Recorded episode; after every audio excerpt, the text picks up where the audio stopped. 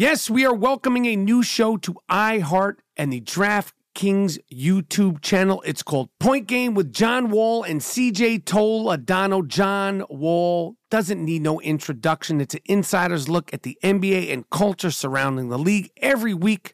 The five time All Star and the number one pick of the 2010 NBA draft, John Wall, will give his unique perspective on the hottest topics in the league. So check out Point Game with John Wall and CJ Toledano on the iHeartRadio app, the DraftKings YouTube channel, or wherever you listen to podcasts.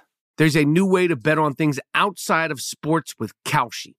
Maybe you thought uh, on the future of TikTok. Will Congress ban it? Or won't they? Will Taylor Swift's album win Album of the Year? Will Biden's approval rating go up? Will it go down? Or inflation? You can trade futures on all of that and make money if you're correct. You're smart. You know things. Bet on it. $20 bonus if you go to Kalshi.com slash stereo. Spelled K-A-L-S-H-I and deposit $50. Kalshi.com slash stereo. Get in the game. There is no guarantee of performance. An investor could lose their entire investment. Investment fees. iHeartMedia does not recommend any investments. See further disclosures at Kalshi.com. I'm Katya Adler, host of The Global Story. Over the last 25 years, I've covered conflicts in the Middle East, political and economic crises in Europe, drug cartels in Mexico. Now I'm covering the stories behind the news all over the world in conversation with those who break it. Join me Monday to Friday to find out what's happening, why, and what it all means. Follow the global story from the BBC wherever you listen to podcasts. At Bet365, we don't do ordinary. We believe that every sport should be epic. Every home run, every hit, every inning, every play. From the moments that are legendary to the ones that fly under the radar. See for yourself when you sign up today and get $150 in bonus bets when you bet just $5. Whatever the sport, whatever the moment, it's never ordinary at Bet365. 21 plus only must be present in Ohio. If you or someone you know has a gambling problem and wants help, call 1-800-GAMBLER. Terms and conditions apply.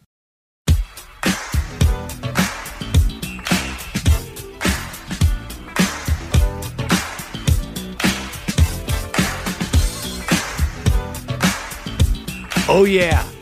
Oh, yeah. You are now rocking with the best. This is the I Am Rapaport Stereo podcast, and everything has lined up beautifully. Everything is lined up beautifully. It is the Golden State Warriors versus the Cleveland Cavaliers. They are back in business for all eyes to see. There's no more game sevens. There's no more Eastern Conference finals, Western Conference finals. It comes down to two teams with six future Hall of Famers. Brooms up, motherfucker. Get your motherfucking brooms ready. The NBA finals are set. It was Memorial Day weekend, and a woman decided to shave her legs. Yes, shave her legs publicly right there on the side of a public pool. Rudy Giuliani showed up to Yankee Stadium for his 74th birthday. I'll tell you what happened. Plus, we have special guest, one of my favorite actresses. I've never worked with her. I never even really met her. The great Regina Hall. You've seen her in Girls Trip. You've seen her in You've seen her in The Best Man. You've seen her in Love and Basketball. You probably first saw her in the original Scary Movie. She did the entire franchise. She's one of the she's one of my favorite actors. She could do comedy. She could do drama. She talks shit. She keeps it real. She's funny as fuck. Regina Hall is the special guest on this here I Am Rapaport Stereo podcast. Miles Jordan. Let me get something funky. Let's start this off right now the right way.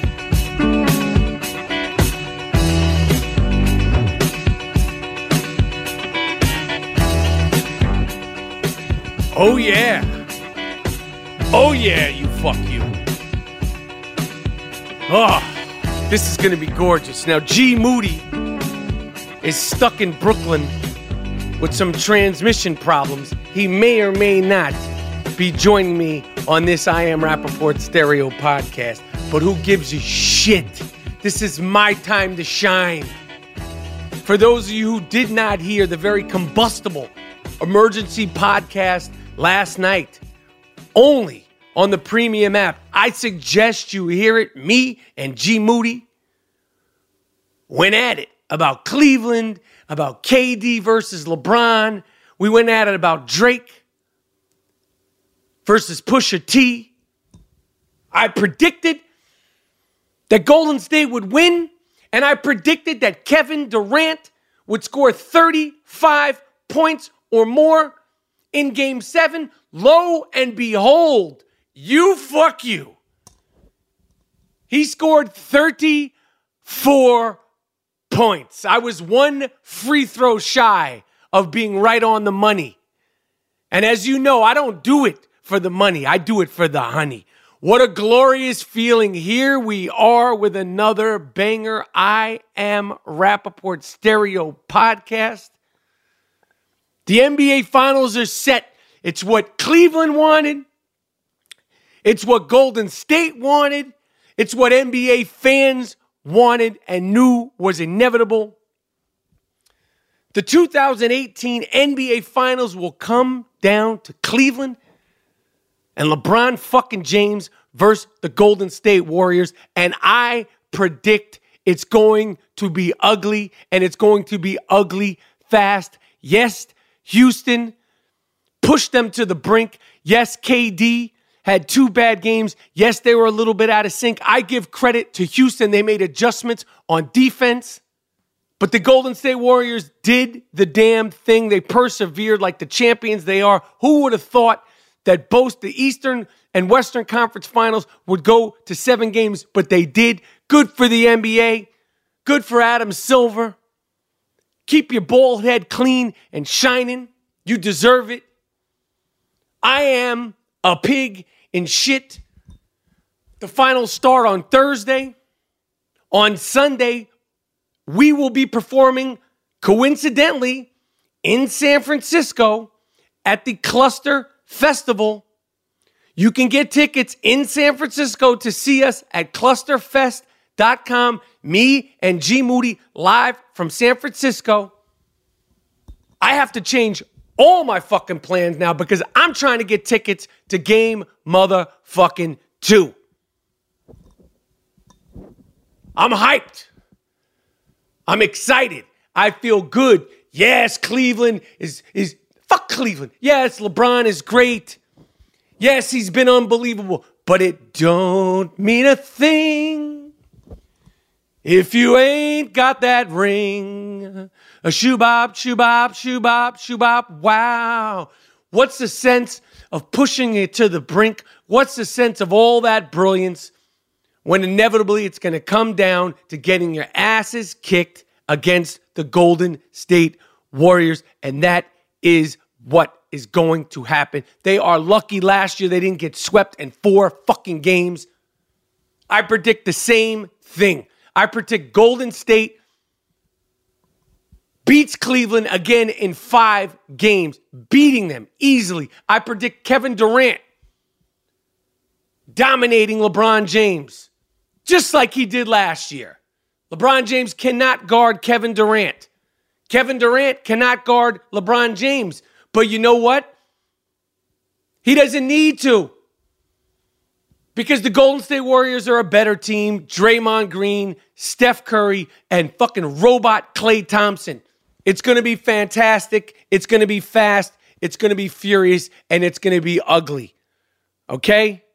It's going to be ugly and I can't wait.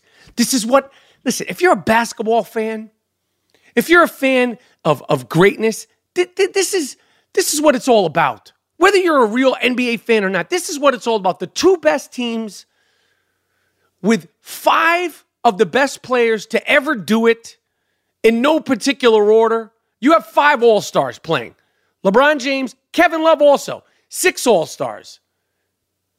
LeBron James, Kevin Love. Kevin Love will be a Hall of Famer. Draymond Green, Klay, KD, and Steph Curry. Six Hall of Famers will be dueling, duking it out in the NBA Finals. That is the way it's supposed to be. Houston, you did your thing. You pushed them to seven games, but it doesn't mean shit. Boston, you did your thing. You pushed them to seven games. But at the end of the day, as gallant of an effort as the young guns from Boston put up, it don't mean shit. See, I am Rapaport Stereo Podcast. As I told you earlier, we got a great interview coming up. Regina Hall, you've seen her in so many movies, starting with Scary Movie. She was in all the scary movies. It was like Scary Movie parts one through seven. She was just in a huge monster hit last summer, Girls Trip. It was her, it was Queen Latifah, it was Jada Pinkett, and it was Tiffany Haddish. Love and basketball, the best man, and so on and so on and so on. The thing that I love about Regina Hall, she's such a versatile actress. She's funny as shit. As you first saw in the scary movie franchise, she played a more straight, sort of comedic version, uh, uh comedic role in Girls Trip. She's just dope. She's been doing it for 20 years. OG Regina Hall is coming on the I Am Rapaport Stereo podcast, and it's like actors studio status. We're talking about Black Hollywood. We're talking about the greatness of Denzel Washington. We're talking about the greatness of Wood Harris. Different films, how she approaches a script, how she approaches a scene. Trust me, if you like movies and television, you do not want to miss my conversation with the great OG Regina Hall coming up later in the I Am Rapaport Stereo podcast. Now, I hope everybody had a safe Memorial Day weekend. Um, hope everybody enjoyed themselves. Hope everybody was able to take a, a, a little break and decompress. Now, I'm going to be honest. The NBA playoffs took away from some of my decompression time. Okay? But I enjoyed myself. I was in the desert. I was uh, schwitzing in the, the hot, warm air of the desert, stayed out of the sun, uh, went to the steam room, was in the jacuzzi, was in the pool, was drinking lattes, the whole deal. I needed it. Hadn't had a couple of days off since the beginning of the year. That's right. Fucking gringo mandingo working 24 7, 365. Yet we don't stop. Yet we don't stop. I told you yesterday was a combustible. Right after game seven, Boston versus Cleveland, it was a combustible emergency podcast. Some of you might feel like you were left out. Do not live in FOMO. Download the I Am Rapaport app. It's free. Sign up for premium podcasting, two ninety nine a month. Do not live in fear of missing out, aka FOMO. Two ninety nine. And I got a little message. A guy on Instagram threatened me. I don't remember your name. I didn't save it. I was polite uh, in your response when you threatened me, and then I thought about it and I said, Nah, I don't feel comfortable with what you said. I had some prick. And this guy says he's a day one listener. Said, Mike Rap, I'm a day one listener, but if you mention the app and premium podcasting again, I'm I'm out. Well, listen to me, fucko. You listen to me, fucko. I don't negotiate with terrorists. You understand me, fucko? I don't negotiate with fucking terrorists. That's a threat. If I mention the I Am Rapaport Stereo Podcast app on the I Am Rapaport Stereo Podcast, you're out? Well, get the fuck out of here. Get the fuck out of here. Don't listen again. Take a fucking walk. Beat it. I mentioned it. I'm mentioning it again. Premium podcasting, $2.99 a month. You get emergency episodes, you get emergency short films, you get all access to all the previous episodes only for $2.99 a month. You can't even buy a slice of fucking pizza for $2.99 anymore, but you get all the podcasting, all the emergency episodes, all the special shit that we have on there for $2.99 a month. Now, you got a problem with me mentioning the I Am Rapaport Stereo podcast app? Fucko? Huh? If you left, let me know because I'm going to blow you up and put you on the shame game with me and Dean Collins, aka the young shooter, threatening me, telling me what I should talk about and what I shouldn't talk about on the fucking I Am Rapaport Stereo podcast. I Uh, You fuck you and the Gringo Mandingo. I am the Jake LaMotta of podcasting. I give you 15 rounds of hard body karate, blood, sweat, and tears every single time I pick up the fucking microphone. Same with G Moody. Same with the Dust Brothers. Fucking animal. And the reason why I even started talking about safety during Memorial Day weekend, because some guy, and guess what? Guess, guess which one of the 50 states? Florida. Now, I'm not going to make light of this, okay?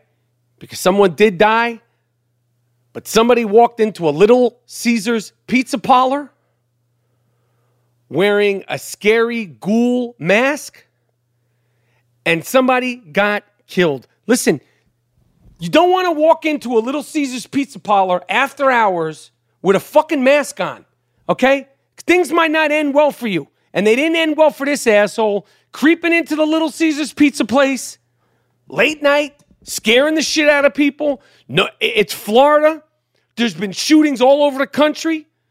Let's not forget that just a few months ago, somebody came into a Waffle House and killed people.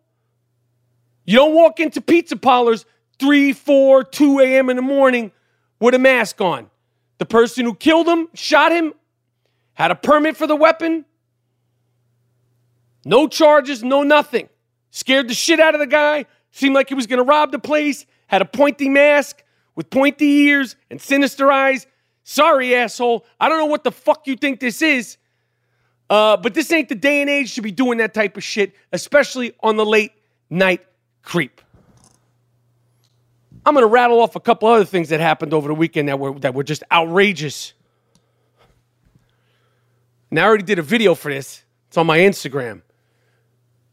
But some woman was at a pool with her kids and she videotaped another woman in a public pool, not a private pool, not the privacy of her own home, a public pool, go to the ledge of the pool with several kids in the pool. This is a heavy set woman. I don't care that she's heavy set. I'm going to refer to her as an animal because of what she did, not because she's heavy set. Okay? There's no crowds around me when I walk around shirtless. I don't insult people's looks unless they insult mine. You insult my looks, I insult your looks. You know my personal policy. But the reason why I'm calling this woman a beast, a savage, is because she went to the edge of the pool and started shaving her legs. Public shaving of her legs in a public pool. Disgusting. Disgusting, you filthy wildebeest pig, you. You savage. She was shaving her legs, and you know how when you're shaving, whether you're shaving your beard or your legs, when the razor gets full of hair and you need to clean it and dab it, you usually dab it in the sink or dab it in the shower, like 99.9% of the other people in the world. This pig, this animal, dabbed her, her, her razor in the pool. That's how she was cleaning it and continued to shave and bathe in a public pool. Unacceptable. And the kids, they're, they're not paying attention. They don't know what this wildebeest is doing. The adults are sitting there dumbfounded. No one said anything. I saw the video. Of course, I had to ILO her. I, I don't know how you react to this shit. In this day and age, if you do that, uh, am I being mean? Is it, is it, are you uh, harassing? Are you judging? I am going to be honest. I am judging. You're a slob. You're shaving your legs in a public pool. I, I, that's judgment. I know it, and I have no problem with that. Is what is actually in my heart. Imagine your kids are in that pool. They're swimming around with the hair and the shaving cream and all the germs from this this this hyena who's deciding to shave her legs and her body in public. Rudy Giuliani and his weird teeth. I don't know if he's got veneers or he's got like a whole fake set of teeth. He went to a Yankee game. You know, he's a big time Yankee fan uh, for his 74th birthday, which is the same day as Memorial Day, May 28th. And he got booed in the Bronx, in New York, by New Yorkers. New York, stand up. Okay? Donald Trump has not been to a Yankee game. Donald Trump hasn't been to a Nick game. Donald Trump hasn't been to a public appearance in New York since he got elected because he knows what time it is. He'll get booed in his own city. Unprecedented behavior. Rudy, you're whacked out of your fucking tree. You showed up to a Yankees game on your birthday. You short, you thought shit was sweet, and you got booed publicly. And that ain't fake nudes. Look at the multiple tapes. No one cheered. No one likes Rudy G. Crooked Rudy. As you know, I am a star on Instagram, okay? I spend way too much time on my phone, way too much time on social media. but I am a star. I'm a star in real life, a star in podcasting, I'm a star social media. Um, I'm going to warn you this phone behavior, too much phone, they got a thing called tech neck. It's a real thing. Chiropractors business is booming. People are coming in there in droves. My neck hurts. My neck hurts. My neck hurts. And they are literally calling it tech neck. I know I have it. Look down at your phone, spending too much time on your phone, and you're always perched down. The evolution of man, we're going to turn back into gorillas if we don't straighten up. One of the things I'm getting sick and tired of doing, sick and tired of seeing on Instagram is the fucking the fake motivational speakers, the fake positivity, the fake gurus of hope and light. Listen, if I'm if, if I'm down and I'm looking for a way out, I'm not gonna go to some uh uh you know stripper uh who's got a broken heart, who's kicking things with like uh, about love, like be with someone who feels like home. Also, be with someone that feels like home to those who love you. Listen, if you were so smart in the first place, sweetheart, sugar tits, okay? If you had it all figured out with love and life, you'd be tweeting pictures of your beautiful husband or your beautiful wife and your beautiful kids, okay? Obviously, you're suffering from a broken heart, but I'm not gonna turn to you from some fucking for some advice. You're the last fucking person.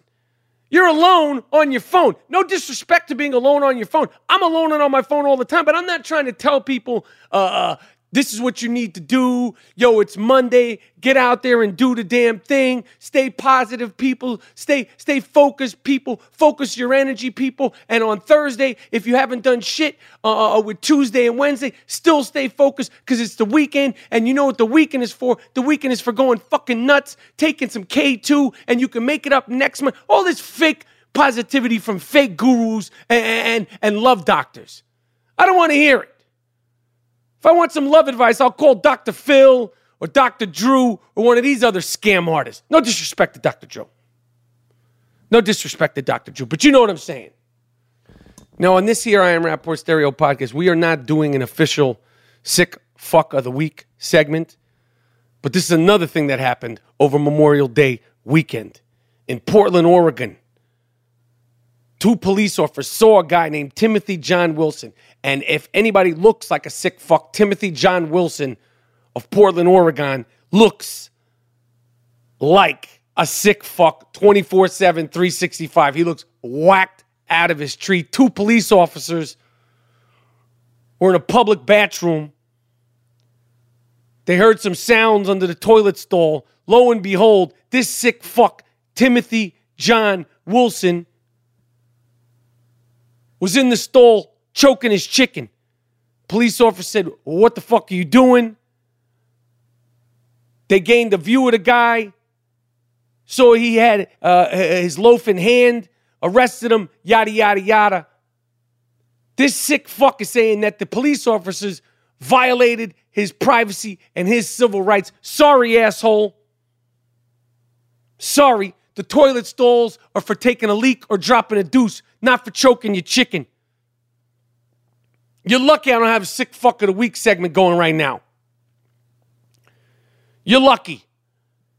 Unacceptable. Unacceptable on a holiday weekend. Unacceptable on a regular weekend. Unacceptable any day of the week. This is the type of shit that's going to be going on more often in Starbucks public bathrooms. I was in a Starbucks the other day.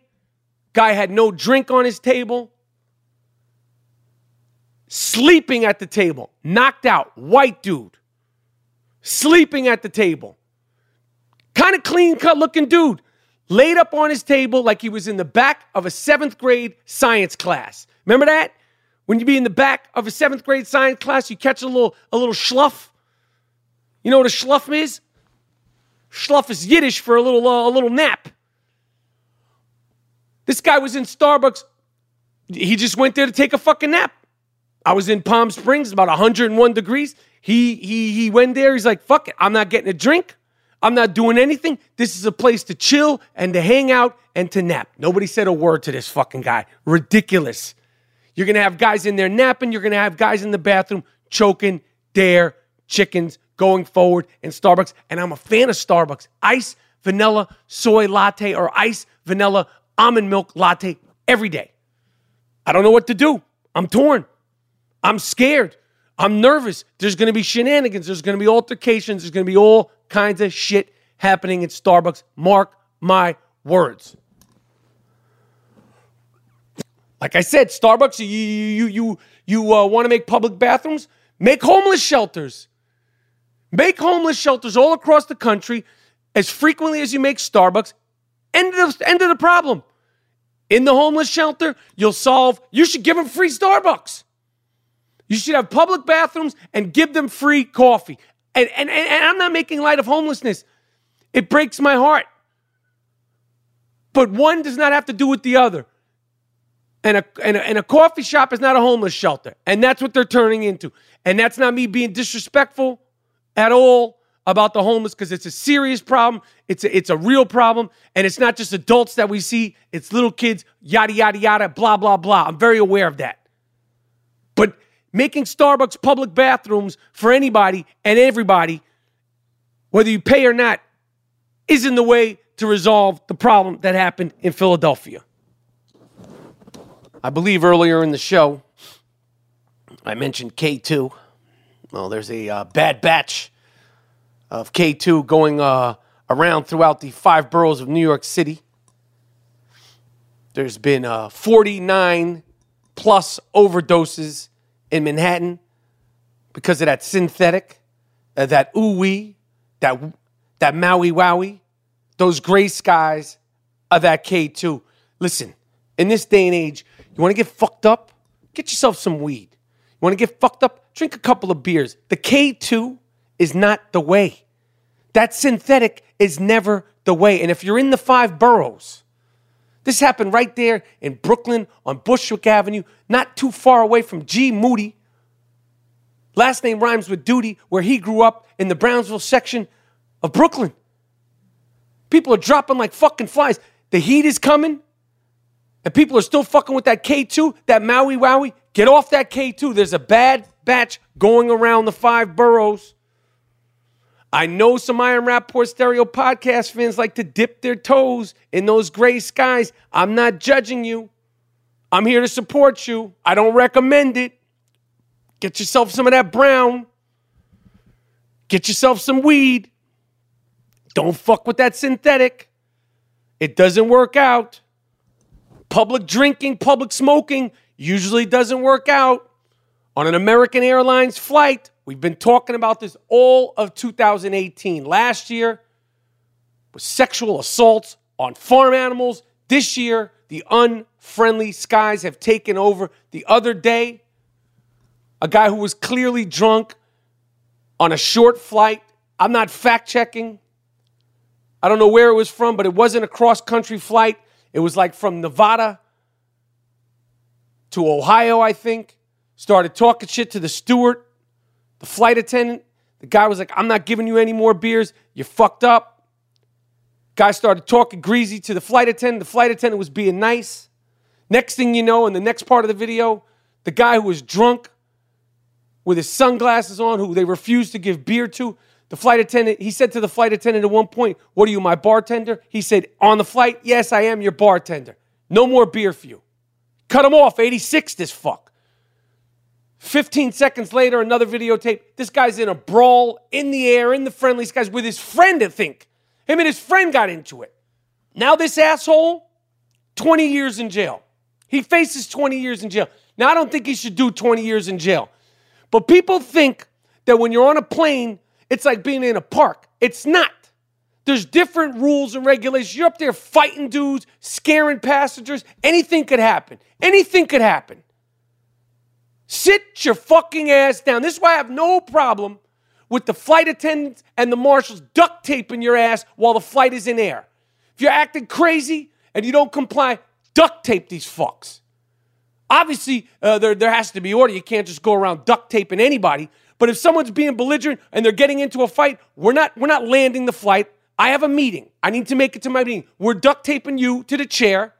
You're the last one off the plane. I'm going to get to my meeting on time, and then we're sending your ass to prison and let the judge figure it out. That's how I see things. This asshole's now facing 20 years in jail for everything that went down on that flight. All right, as I mentioned over and over and over, the finals are starting Thursday.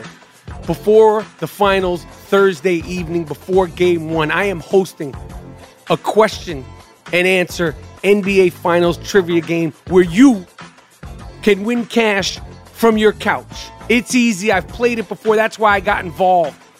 This app is called Swag IQ. Okay? Download Swag IQ now and be ready to play with me Thursday, 8 p.m. Eastern, 5 p.m. Pacific, where you can win money, real money. You can win $3,000 by answering NBA themed trivia questions. You think you know the answers?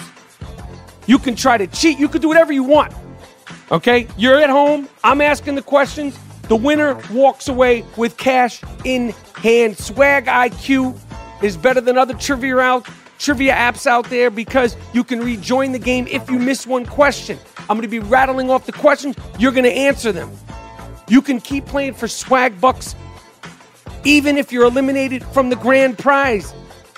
Okay, that means they're giving they're giving money away not just to one person, to multiple people. There's only 10 questions, so your odds of winning are higher. Swagbucks.com has already given away 250 million in cash and free gift cards to their members. The young shooter is obsessed with this app. That's how I found out about it. I'm doing all NBA Thursday before game one, 8 p.m. Eastern. Swag IQ airs 8 p.m. Eastern, 5 p.m. Pacific, live.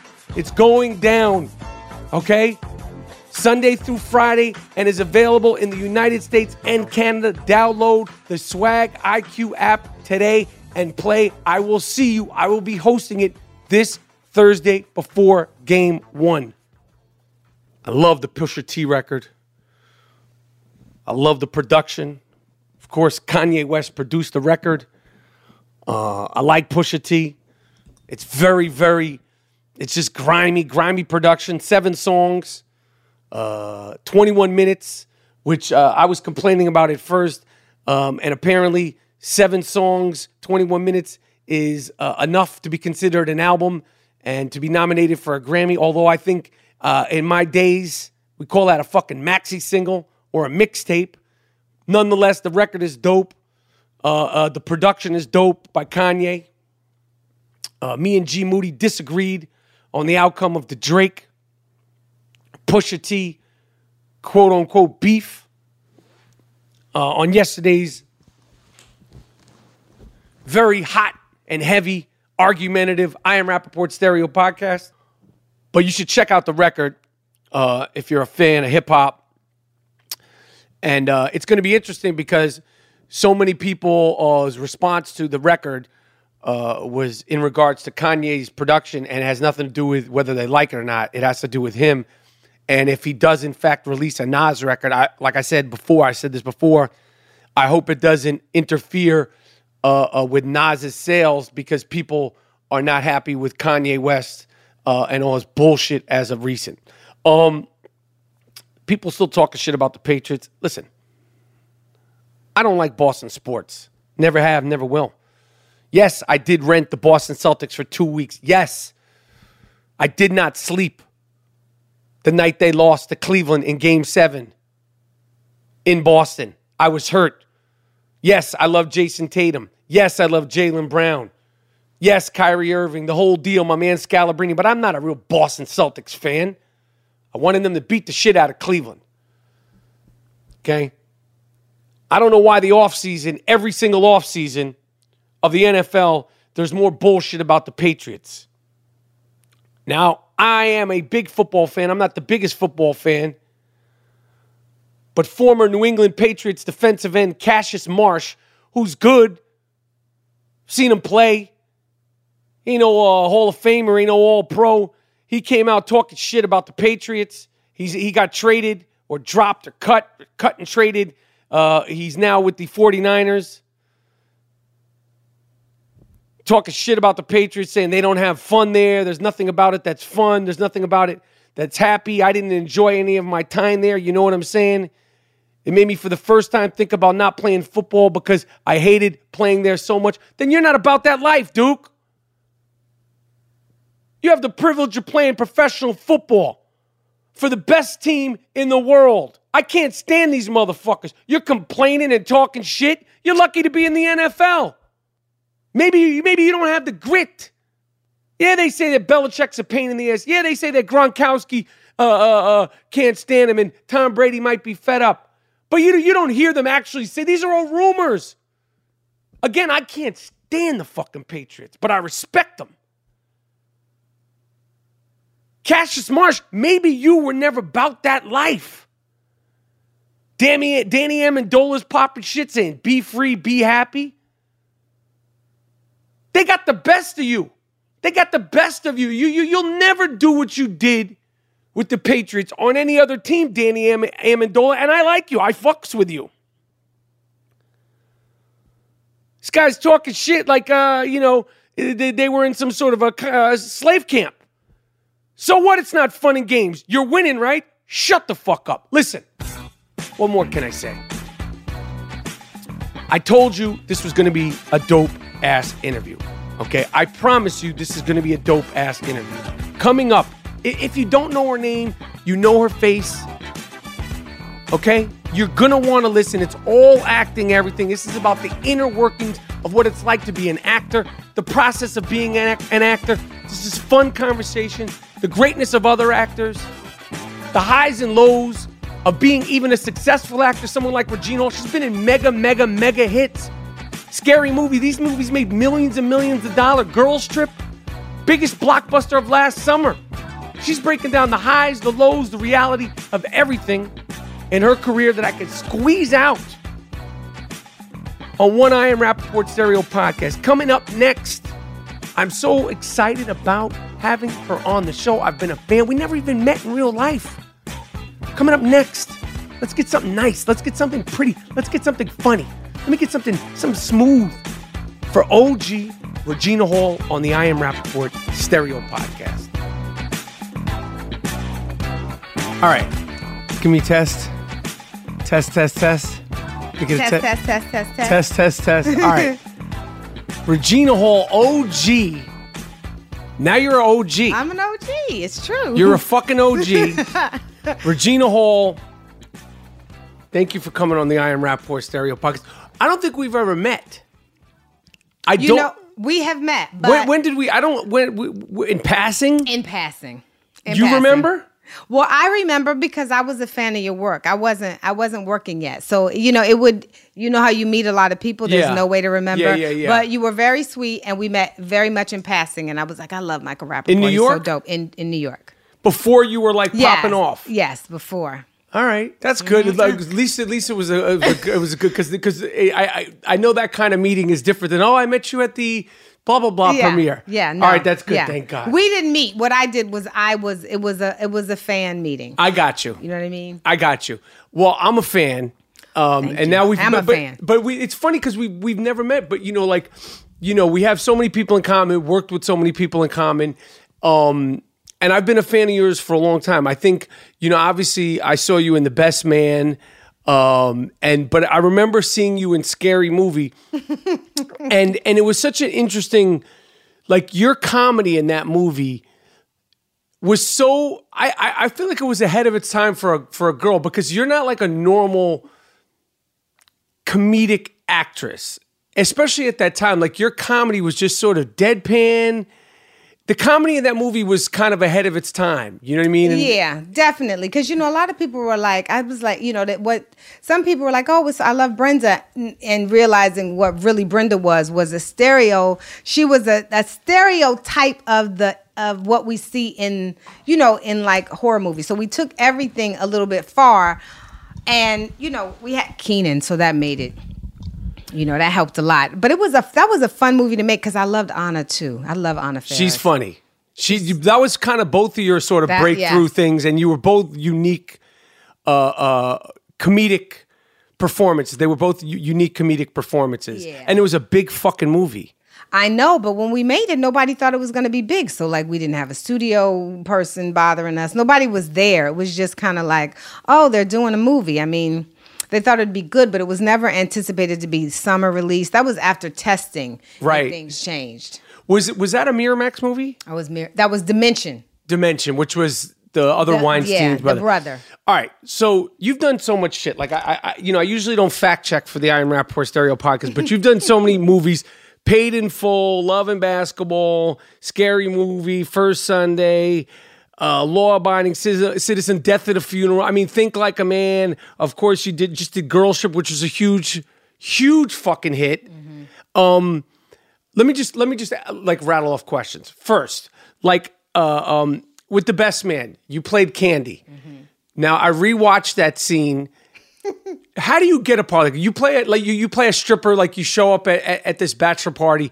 Do you have to like go in there and, and dance in it? So you know, the first audition, the first auditions we did for the movie, we didn't have to dance. We had to act. We had to do the scenes. There was another scene in there that got cut out the movie. But They we were had- like, yeah, we're gonna make them think that it's just. Yeah, yeah. So we we go and we au- audition, and then once they narrowed it down to like the five girls, we had to dance. But I And you had to come back and dance. we had to come back, and then the audition was just dancing.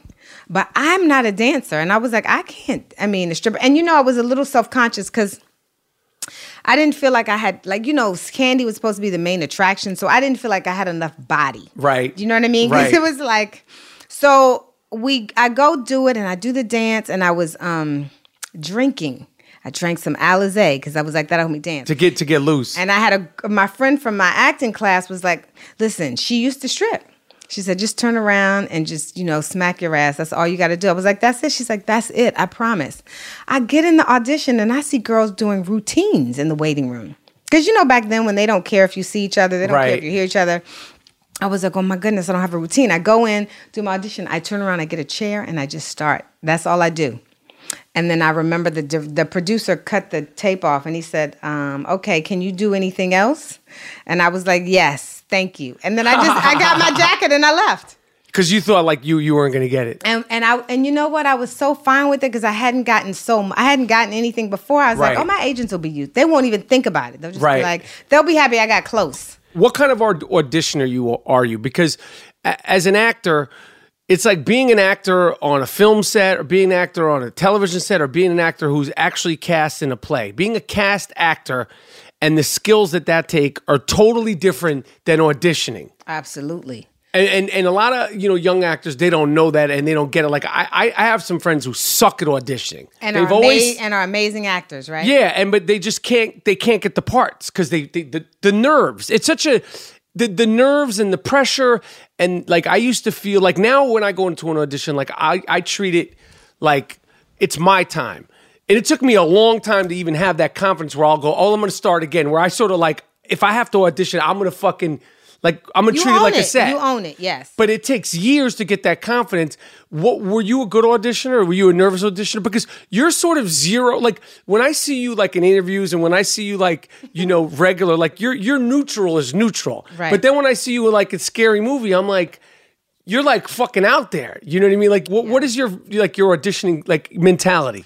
Well, you know, when I did, um, for example, Scary Movie or all of them, when I audition, I feel like I, I really feel like the character. I'm a little shyer, like Regina's shyer. Right, in real life. In real life. You know what I mean? Like I'm a little shyer, a little more um like um you know, subdued. But if I'm in character, then I'm not. You'll treat so you get in the head of the character. Yeah, because once I go over it, you know, at home, I, you know, I would be like, "What's her hair like?" Yeah, I start her clothes. Like I could figure out the person, and then, and then, you know, listen, sometimes I've had just some really bad auditions. I mean, where I've just and and I thought I was good. You know, I mean, there's nothing worse than auditioning. Like I killed it, and they're like it's not going any further. But Yeah, I I think, know, it's fucked yeah, but I think um, it you know it's gotten better. I mean, I auditioned for you know a long time before I worked. My first, I used to get freaked out if I saw somebody famous too. Auditioning. Oh yeah, because I'd be like, oh, they're gonna get it. Why am I even here? Yeah. Like if I saw somebody walked in the room that I had seen on television, it could have been under five. I I'd got like- you. You know what I mean? So but you just recognize them. I would get in my head and be like, I'm not gonna get it. Do you like? I, I I mean, at times now, I still have to audition, or I'll choose to audition, and it feels like show business and success. It's like at one point, like you know, in the '90s, early 2000s, it was like, oh, I did this, I did that, I have my quote, make an offer. Now it's like, listen, motherfucker, we're gonna give you what we- we're gonna we want to give you. We don't give a fuck, and if you don't take it, you know. Well, so, the business has changed. I mean, even in terms of like um, the respect for a body of work. They don't give I a mean? fuck. Yeah, like I see, like I see actors, and and you'd be one of them who I'd I would be like, just on just based on what they do, I'm like, we'll be lucky to get them because I'm like, nobody's gonna do it as good. And then you know, there's the stuff that you learn about being. There's stuff when from working that to me is gonna supersede heat any day. Some people, you know, yeah, I can edit them, but that not, doesn't mean I can edit them and make them great. But it doesn't mean, you know, that they're gonna be as. I'm, and I'm talking about in a purest way, you know what I mean, from an art form, as you know, somebody else. But you know, it's changed because now it feels like it's so much more money based, I guess. yeah, and and I feel like you know, there there's the film business is fucked. Yeah. you know, even television, it, it's just different. I haven't really got a handle on it, but it's just different um, in terms of the way they treat actors um, and and the amount of jobs. And I don't know. It's like they don't look at a body of work, and then some people are like, "Well, I saw that, but I have," and I'm like.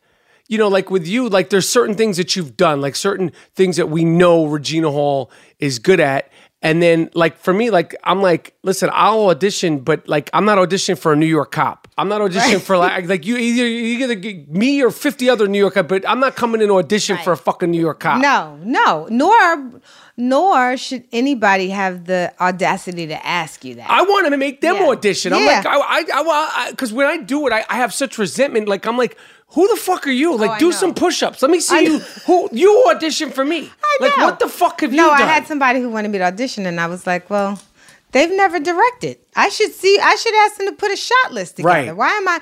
But y'all, you know, it is, and there's and like I look and I go, the brain, the brain should automatically go, oh yeah, Michael Rapp- Rapaport, he'll kill this. Like, you know what I mean? It's like I think they, I think it's a power thing. They do it because they can sometimes. yeah, they do it because they can, and I think it's their insecurities. I think so too. because you know like a really dope director i'm just making sure this is on like i think like the best directors you know sometimes they might make you audition sometimes they, they might not but i think like you know like if you're with somebody that that really is in tune with what they're doing they're gonna know who they want to do it So the vision is there. You know, it's so funny because I did the went to the Austin Film Festival for a movie I had in there, and I met um, Paul Thomas Anderson. Yeah. and I had seen Phantom Thread, and what I had loved about that movie so much, and you can tell me what what you think about this if you saw it was i loved it the oh, I loved it was the the time that they I felt like it was allowing an actor to give a performance, completely.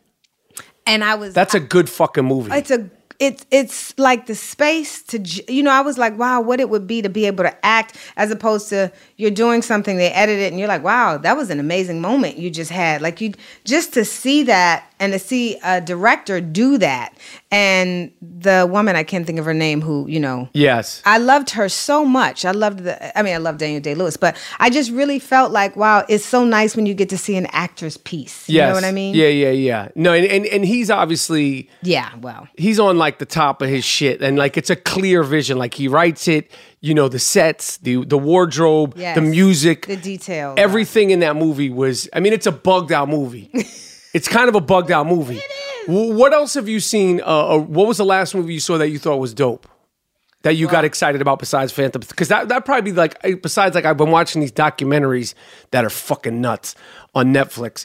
Um, Watch but Wild Wild Country. Love that shit. I had the two directors here on the podcast. You did. Did you love it? I loved it. It was. It was. I had them both here. I was bugging off It of that was crazy because I was like, My friend said you got to watch Wild Wild Country, and I was like, "What is it?" And she's like, "Just turn it on." And then, kind of, we had talked about her history, and then when I looked at when I looked at that, and it was a six parter, and what happens is I was like, "Why did I start looking at this at nine o'clock? I got to get up in the morning." I was mad that I couldn't binge it and all all at once, but I did it over two days. But it was deep, man. It was it was a complex. It was a lot of things. It was deep and bugged out. It was. Oh, listen, the fact that they had a plan. I, I just what they. I can't. That's my this dog is Weezy. So cute. Yeah, he's sleeping. This is so. See, I am Rapaport Stereo Podcast News Dog. Let me tell you something. Zeus snored like an engine. That's why this sound is so beautiful. Um, it just, just, I mean, Sheila. I mean, the whole thing. I was just. Do you think Sheila's nuts? Do you think she's a master? A ma- like, what did you? What was your takeaway from Sheila? I, I you know what, Sheila. You know, I like the white girl who stood by Sheila's side, who came back. She was, she was so dope to me. yeah, yeah, yeah. Like she had a lot of levels. yeah, I she- felt like her commitment was always real. Mm-hmm. Sheila had she was definitely controlling and manipulative in her way. Like Yeah. You know, my friend was like, "Oh, she just loved him so deeply," and I was like, "Did she, or was there a little bit of like loving the idea that the guy who was the that guy loved her, and she, you know that their stuff was sacred?" she treated it like a business. That's how I that's what the dudes that, that you got to listen to because if you li- like, I had them on. I fucking they gave me the whole thing. So they the end game of what they told me is like she treated that whole thing like she was the business person. Like she was like her his like the general manager and like we're doing whatever we need to do for the team. Right. Have you seen this this other one called Evil Genius? It's brand new. No, I gotta watch it. it's it, I I don't want to say it's better or it's the same type of shit. It's the same dudes, the Duplass brothers, fucking Oh, I have to give me the documentary. The, the, the doc, let me tell you, a documentary can get me so good. A good documentary where I'm so drawn in. I people sleep on documentaries way too much. I think. Oh yeah, oh yeah. But Evil Geniuses, like you're gonna watch. That's gonna be tonight. Start it, and the first ten minutes you're gonna be like, "What the fuck?" That's gonna be tonight. Because me and my wife started watching. No, I started watching. She's like, I'm gonna go upstairs. I don't want to get involved with another one of these. She came down like it was 12 minutes because I paused it. It said 12 minutes. I was like, "Yo, we're gonna start this shit again." Because and I love when you don't have to. There's no like wait for episode three. Like Oh, no, I need the it's shit to be on Oh, and the popping. Off the It- top. it's like your brain gets fed immediately. You know when? That's what I love. and you're sucked in. You're like, I'm ready for Let the me long ask you haul. this though: Did you watch the assassination of Gianni Versace? I did it. Is it good? I want you to watch that. Okay. I thought, and now that you can watch it and you don't have to wait each week, I thought it was great. Okay. Darkest Hour, in terms of movies, I, I thought he was a beast. yes. I cried. Yeah. You know why I cried during that movie? I never thought about. I don't. You know, history is history. You don't necessarily think about a moment that you're not in. But I thought about Winston Churchill and what it took when he said, "We we can't compromise with this man. He's a mm-hmm. monster." And I mm-hmm. thought, Talking about Hitler. yes, talking about Hitler. And I thought, what if he hadn't? Right. You know, like like the conviction that it took, and he was an older man, and you know, for that to be that prime moment, and I just, I mean, it it, it broke my heart to mm-hmm. think of, because you don't, you know, you're not thinking about moments from mm-hmm. you know years ago, and I go, wow, like he was begging, he was begging countries like Right. we can't do this, Right. you know what I mean? And I was like, I just, I was like, I mean, are we, do we, I mean, I'm so grateful. Yeah, yeah, You know what. I mean? The gratitude towards somebody who's like, when he was like, we cannot compromise, and the war general was like, we we have to, and he was like, then what? Then this island is safe, but what about what he's doing? I just, I mean, it was too much. Yeah, it's a good movie. It's a good- and and, and Gary Oldman is a motherfucker, and I mean, and, and the, the his- the the makeup people and that oh shit, because Oh Homeboy gosh. disappeared. he disappeared. Have you ever done any stu- any any stuff where you had to like like prosthetics or any crazy? No, like, you've but done I like little silly some. stuff, but Yeah, like you've never done stuff, like no. full on like No. fat suits or No. Totally disappear. Um, I want to go through go through more movies. Paid in Full. Oh yeah. which is like a hood classic. the crazy shit is is the real people, Rich Porter and Alpo. Like I was around all that shit. How about this? So when I finished school, to pay my way through going to acting school, I had started teaching. I was a professor at the college in New Rochelle. okay. And what year is this? Mm, this is let me see. 95, 96, Okay. 96.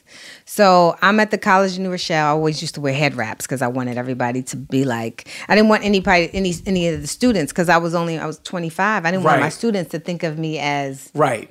on their level, right? Right. So then, you know, cut two years later, I'm doing paid in full, and I meet Pat Porter. Pat Porter went to that school. I knew her. She was a student. That's She's like, you used to be so mean, and I was like, no, I wasn't mean. I just couldn't really consort with the students because you know I'm. But how about she remember? She's like, you used to always be like, my class is starting, get out. So I ended up having a good conversation with her about That whole story. that whole story and it was crazy that and I remembered her as I mean I remembered her as my as you know one of the students in the school but it was crazy that I was then playing her That's fucking nuts. And you had no idea. no idea So like that movie's such an interesting movie because it's like it's I say a hood classic, an underground classic, but call it what it is, a hood classic. Like it didn't it didn't it didn't have a big um it wasn't like a big box office no thing. it didn't have a big release it was only 300 theaters and I got to be honest, when I first saw it, my expectations were so high. Mm-hmm. Oh okay Like I, I, I, you know, because I was so around that, that shit. That was your world yeah Like really, like, and I, you know, and I thought all the performances were dope, and Wood was dope, and Cam'ron was dope, Wood and was dope, Mekhi was dope, and They were. But I feel like that movie is a really good movie. Yeah. You know, I feel like maybe it was like my expectations, but like I knew Dame, I know Dame Dash since I'm fucking nine years old, so Right. I know his struggles with it, and he was frustrated, and you shot some of it in Canada, and Yeah. they were like, and I was like, oh, that's Canada, that's yeah Harlem. so you felt it because you were in that process literally like you know i was in the rooftop you know like i was like i was around the shit like and, like i would see them drive by and be like- Dame did Dame Dash did have some frustrations with the studio with everything. So yeah, you heard it. You you experienced it and then heard it about what was going on. So I'm sure for you it was definitely like let's see what they did. but but when you make a movie like that that sort of spans the test of time and like people still love it and it's on instagram and it'll be like it's the 24th anniversary like the 20 like how who, who the fuck is keeping track that it's, it's the 26th anniversary of paid in full like um like it's it's a weird thing because you know that people certain people love that fucking movie Yeah. but then like hollywood could give two shits about paid Exactly. in full Exactly. do you know what i'm saying Yes. But I got to tell you, there's nothing like the feedback of the people. I agree. You know what I mean? Like Hollywood can love it, but like, which is great. But when people come up to you and it's like ten years later. I- and it, and it's funny because you know it's really about the guys, but when I have people who love the scene because I'm boring too, you know what I mean? Like, Yeah. why are you with me? Then I'm like, it, it is. You're like, wow, you feel like it. It um, you know, it had an emotional effect on people. And Right. that's the reason that we do what we do, right? Uh, more than anything is you're making statements in the work. So I was, I was, I was surprised because I mean, I'll have people. I had somebody recently come up to me and they're like, "You Ace Boogie's mom," and I had, you know, I'm not thinking about paid in full all the time, so. I was like, no, you must have me confused. And they're like, paid in full. And I'm like, oh, yeah. Ah, you know, I wasn't don't even thinking. Yeah, I wasn't even thinking don't got no about kid named Ace Boogie. Yeah. What what uh w- the, the actors in that film like Wood Harris? I think he's such an underrated, underappreciated Incredible, actor. incredible actor. Such a unique actor. So unique. And and like has his own fucking vibe. And I love Mahershala Ali. Yeah, Mahershala. Mahershala Ali, but I'm like, Wood Harris should be getting some of this love because Wood is so, and I've said this to Wood, and I and I love them both. It's not to compare him, but I'm like, Wood, Wood is like, he's like So dope. so dope. So dope. What, what like like one of the things I do on the on the podcast is like when I have basketball players, uh, t- they'll talk about other basketball players. So so like somebody like Wood, what do you take away that makes him such a good actor? Like what is it about him that you think is unique? Because like he he's somebody like I think like acting is so much of an energy. Like we all have our energies when we're doing our thing, whether Yeah. it's De Niro energy, energy, Denzel energy, Yeah. Christopher Walken energy, Wood Harris energy, um, your energy. Everybody has an energy. Everybody. You know, he's got a, such a specific. You know, Wood is um Wood is so dope because what he does is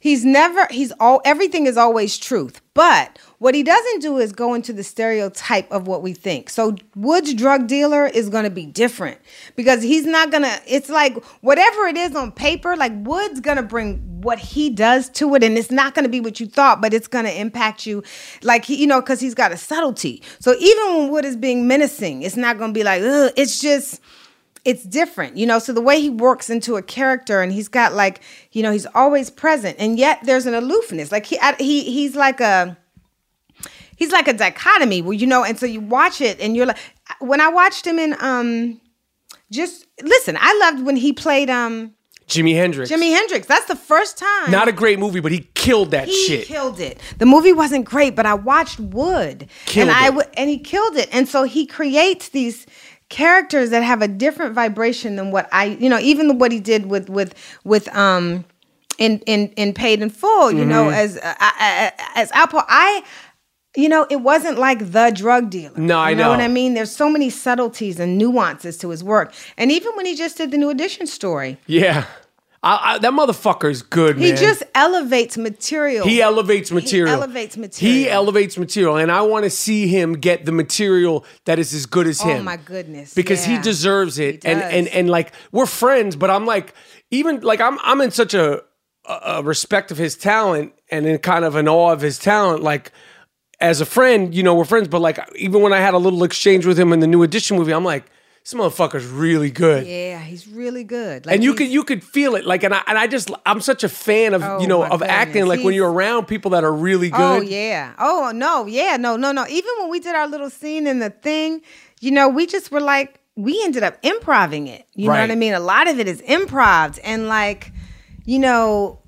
You know, you got you're looking at him, and you know, but you can't be looking at him because you got to be with him. We know once you start acting, but you know you're watching him create this character and then you're just in it and you know he's i think he's always so present and in flow like everything is just it's not from like a thought it is from a being Yeah, I agree. I agree.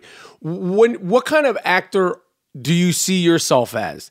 Like, do you see yourself as a method actor? Like, I, I you know, I think that everybody has their own method. Mm-hmm. You know, then there's the method that everybody hears about. There's, you know, some actors that, you know, like there's this intangible thing like Wood, another friend of mine, dope fucking actor, Benicio del Toro. He's got like this kind Love of Benicio del unique, Toro. like, you know, it's like you can't really yeah. put your finger on it.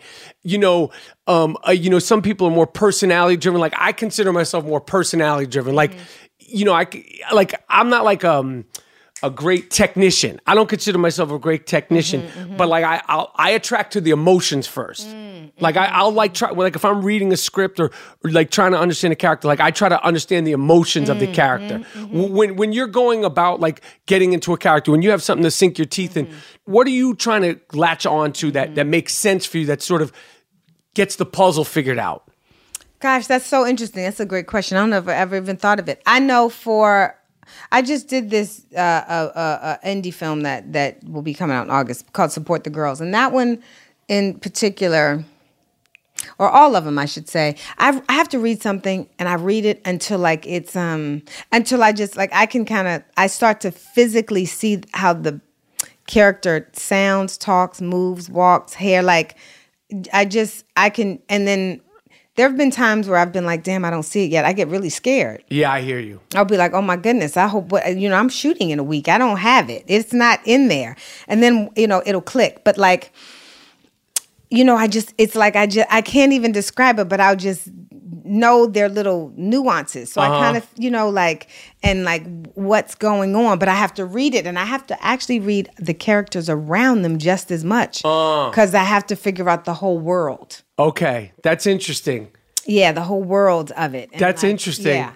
Cause, cause I'm like, you know, I did a, a flick with Woody Allen, and he doesn't let you read the whole script, Allen, mhm. and you'll just get you'll just get your pages. Oh wow. You, you you know, so if you're in 40 pages, you'll get 40 pages. If you're in, you know, oh, that's interesting. That's so you interesting. like, I didn't know what the fuck was going on in the movie. I just know my and I and and it's made me kind of be like, well, I don't really need to know what the fuck is going on. Like, so, so not well, that I don't know read what? scripts In real now. life, you don't. I know. So you so don't know what somebody else is going to yeah, say. Yeah, you don't do. have a fucking clue. So No. like, and, and, it, and it changed the way I look at things because I'm like, first of all, I don't need to read the whole fucking Oh, script. yeah. Now, Oh, if yeah. I get something, I will. But like, you know, especially if I'm just auditioning, and I, you know, Well, if you're just auditioning, yeah, that's different. but but that's interesting that you said you have for you you have to understand it Yeah, because because I have to see. I look at the whole world where that person fits, and then I just, it's like I'll look and be like, I might read something else and be like, oh, she's sensitive, like you know what I mean, like, and then I don't know, but it's like every time I read it, I'll see it differently. I got you. Until it just until it just opens into something else and it clicks. That's just what it takes to click. Right. I know and what you, you mean. probably you do the emotional part and that makes it click for you. Yeah, I have to grab onto the emotion. Do you know so much more about your personal skill level and when you're rocking, when you're not rocking, when you're offbeat, uh, uh, when you do a good take, as opposed to 20 years ago when you started? oh like, gosh, yeah. to talk, talk about that. How much more in tune are you? Like almost like now, I, like it's fucked up, but like I'll do a I'll do a take and be like, that's good. Whereas you know before you're waiting for the director to be like, that's good, Oh, telling yeah, you that's it's good. so true. You know so much more. You're it's so I know so much more to the point where they may not know. I'll be like, that wasn't that good. We need to do it over. No, it was fine. I was like, nah, that wasn't fine. Mm-hmm. That didn't. But yeah, because you feel you can feel probably when you have no thought of it. You know, you notice you're your best when you are you didn't even know what you just did. Like you just yeah, you're so present. But yeah, 20 years ago, you yeah, I was very listen. I didn't it's it's it's so crazy how there's a comfort level that changes so much. You're almost like I hope they like it. I hope they like it. Now you're like, do I like it? yes, You know what I mean? Like, did, did that feel good to me? Or I think I need another one. Yeah. You know what I mean? If you can get it. So, yeah, you 20 years, yes. I mean, it's not even the same. and that whole like I, I mean, I literally have started doing that where I'll be like, that's good, like or almost saying that's good, like we can move on. You yeah, know, I'm good with that. That's how I am too.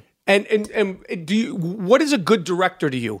And how many times you know? Because people like it's a common question. Like there's very few directors that have actually helped me.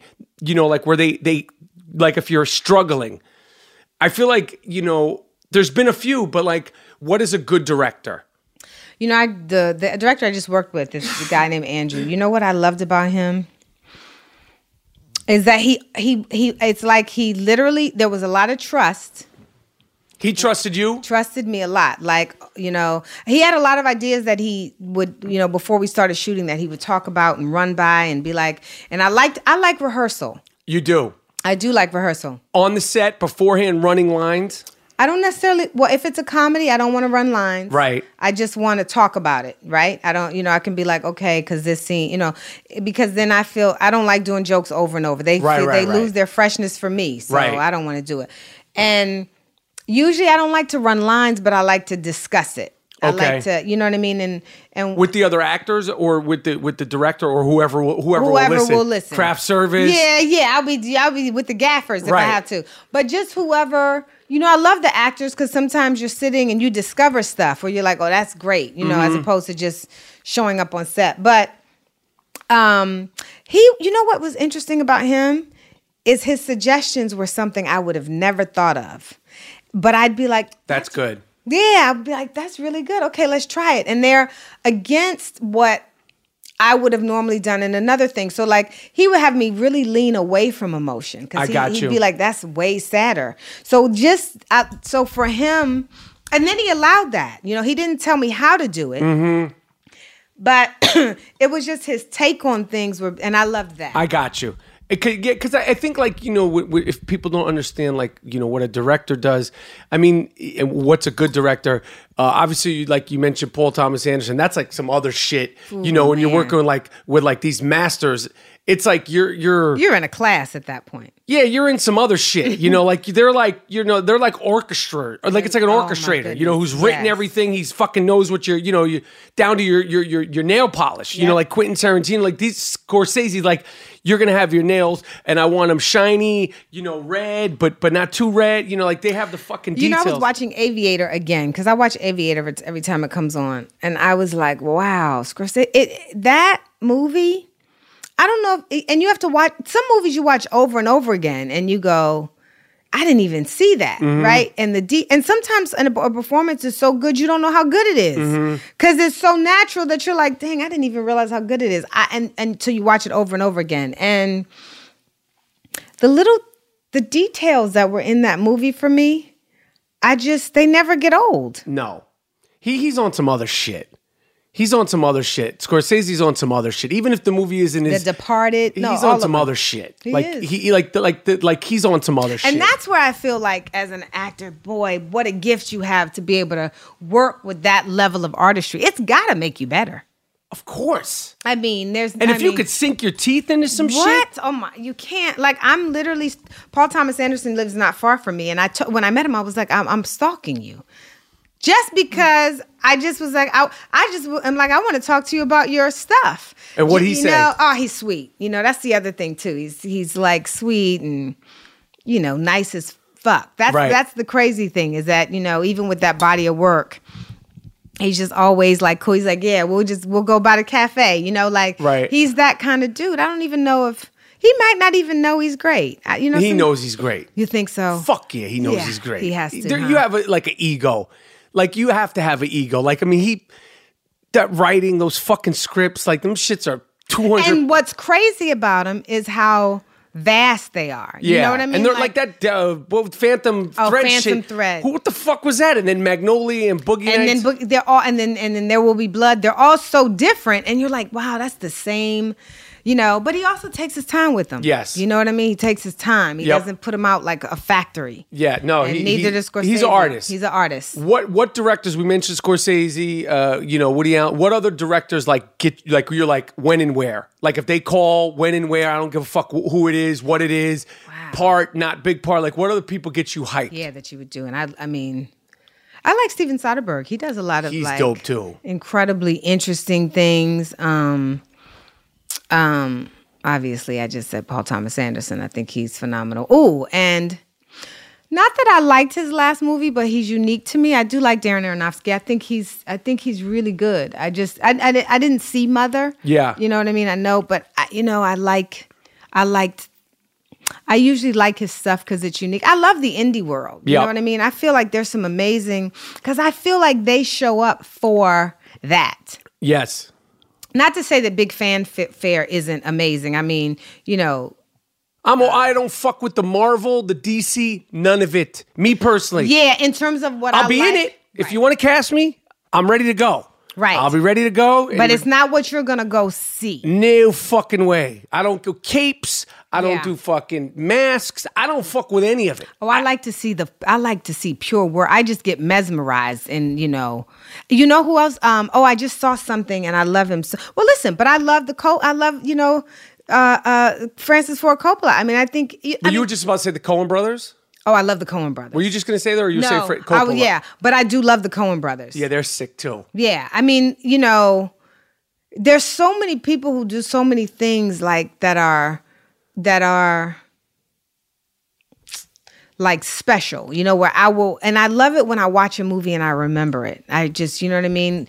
I just you know, like it resonates. Like I'm telling you, I'm still over I'm not over Darkest Hour yet cuz Yeah. I but I and it made you know what was interesting about that movie? It made me go read more about him Right about Churchill. about Churchill. I wanted to know. I want to.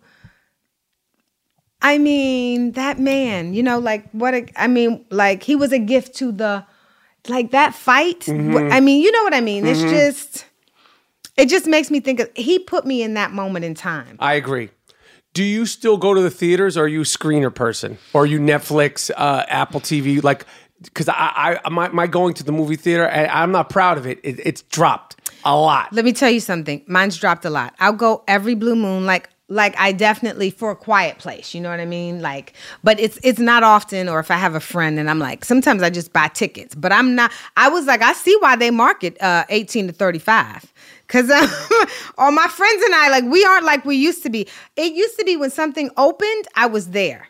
I know. I was there every. I mean, All the time. Oh yeah, I, mean, go listen, Friday. I mean, me- like special shit. I'm like, Oh, like I, I'm- know. and I was there for all yours. I was there for higher learning. I was no, I was. That was a big thing. Like we'd be like, all right, we're going to see it. Like you know, those were movie. Those were moments. Right, right. Which is so crazy to me, knowing you, knowing who you are, knowing like where your heart is and your passion. For you to play that role that well, it's cr- it's like shocking. You know what was crazy about that it was it was uh I mean it was a challenge, you know. so as an actor and you're young, you're like, Yeah. yo, I'm gonna get in my method shit and blah blah Oh, blah blah oh, blah. yeah. But the fucked up thing is it was very lonely because the set, it wasn't like I don't want to use this word for anybody to take it out of context. But first of all, it's like there was like I was sort of like by myself, and then there was like, you know, the rest of the skinheads, they were sort of doing their own shit. And then it's like Omar and Regina, Busta Rhymes and, and Ice Cube. And I'm like, I want to fucking go hang out with these motherfuckers and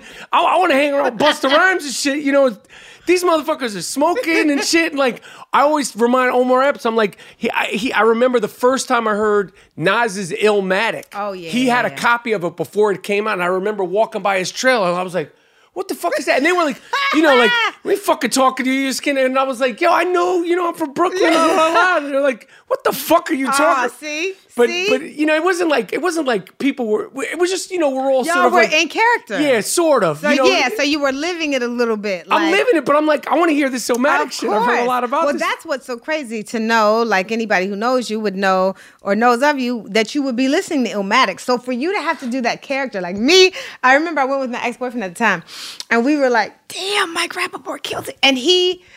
Uh, Sadat, it was Sadat X from Brand Nubian at the time. Oh, so shit. He, yeah, so he he knew you or knew of Yeah, you. and, yeah, yeah. And he was like, "Oh, he's such a great person. He's such a great guy." So like watching it, you, I was like, "Wow, he killed it!" Because the expression and the ball, the head ball, and like Right, it was right. just, and that's what I love about a performance. right.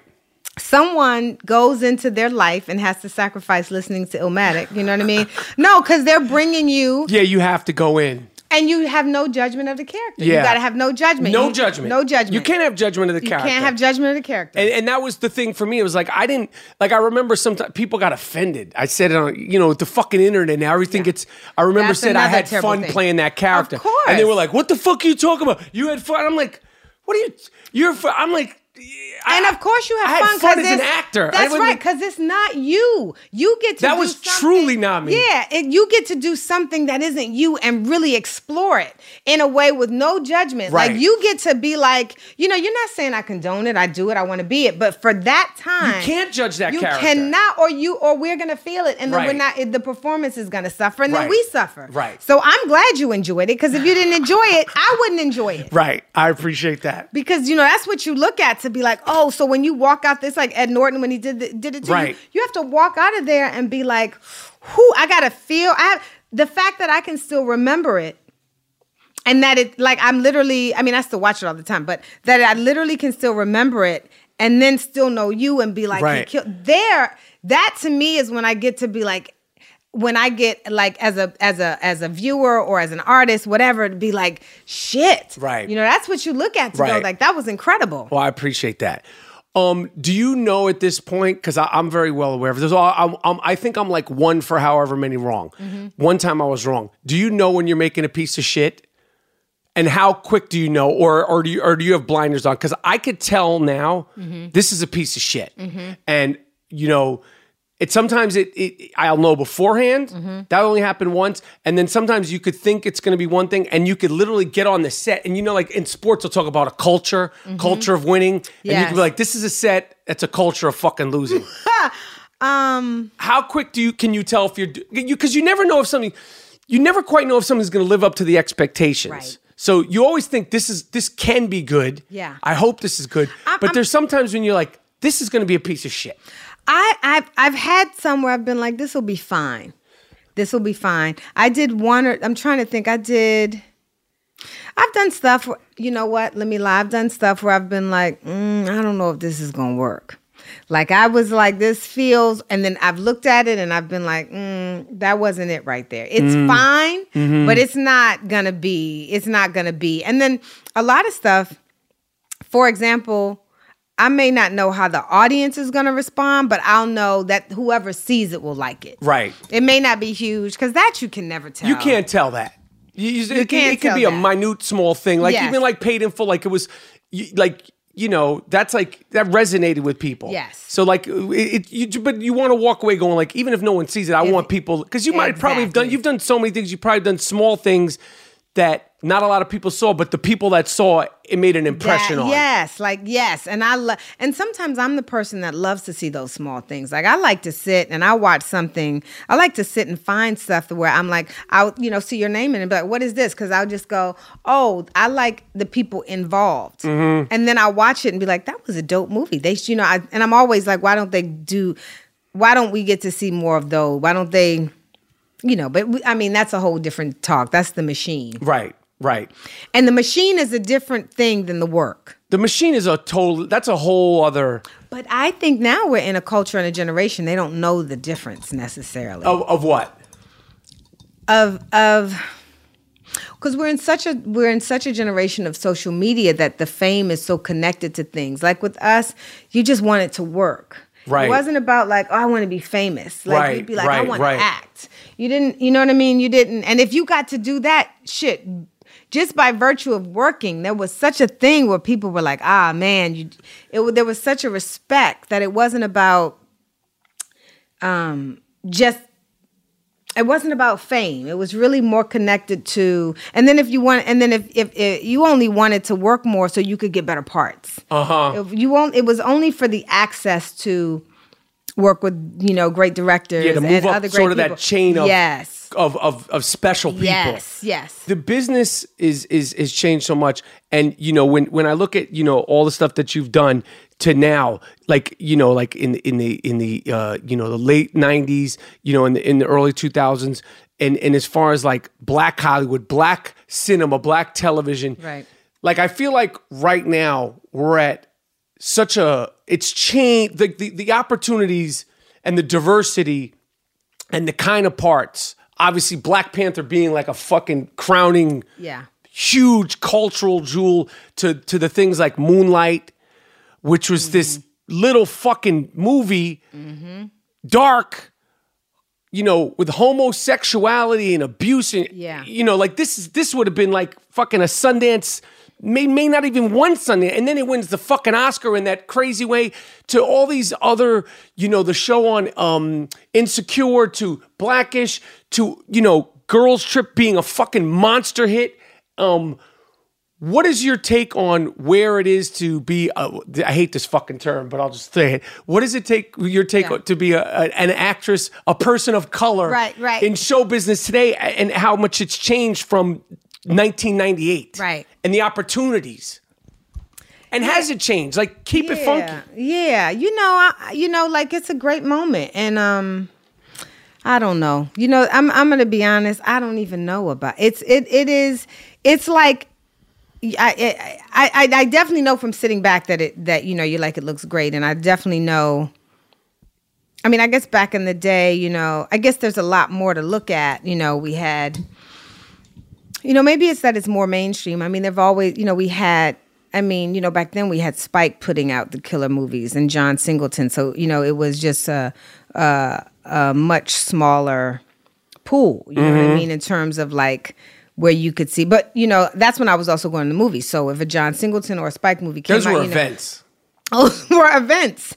Those were events, and you know those events obviously weren't making the numbers that a a, a Black Panther were. But for for my youth, man, they were impactful. You know what I mm-hmm. mean? Like to to go see that, and like you know to see Juice, and of course then we had the Eddie Murphys, and we had the Boomerangs, and you know those. So then you know Beverly. So those those were events, and I guess these are the events now. And you know I think with a lot more television options and a lot a lot of amazing people going to television and streaming you know um and and and and really being able to navigate both. And you see great writing. Like that's amazing to see because you're seeing um the quality you know on a netflix and and and you know even that makes uh what do you, network television have Right. to you know amp up its bar Right. because it's like there's not like one or two sources it's not just Right. HBO anymore. Like, you know, Amazon is like, we're coming. So, you know, from that, you just see so many things and you're watching opportunities flourish and you're watching um, people uh, not have to age out of the business too. So there's so many levels where it changes and it broadens. And then there's also the flip side of that where you know your syndication changes there's monetary there's then there's the value of the individual's work and you know how certain people because now it's a you know it's a lot of money so it's a lot of business. So then you feel like okay well gosh are we losing craftsmanship because we're looking at this and now it's kind of like who's hot and who's the purpose so then all of that changes too so it's it's like you know i guess it's like any coin that has two sides Right. I, I, I agree. I agree. And and you know, I think so much of what the interpretation of what's going on and then actually being, you know, a person in in show business, in the acting or whatever the fuck you want to call it, you know, based on what's on Twitter, you know, because they'll be like, well, people think this. And I'm like, fucking you look at the thing and it's like seven people but they'll make that's a fake That- news shit exactly. and it could be good or bad but I'm like they're like people are freaking out over uh, uh Regina Hall's uh you know sneaker collection Right. you're like you're looking like there's only seven people commented on it but those seven people Those are se- freaking out and then it. what happens is i feel like you know then that becomes truer than the truth completely And so then it just turns into so you know it's always that's that's the part that's different.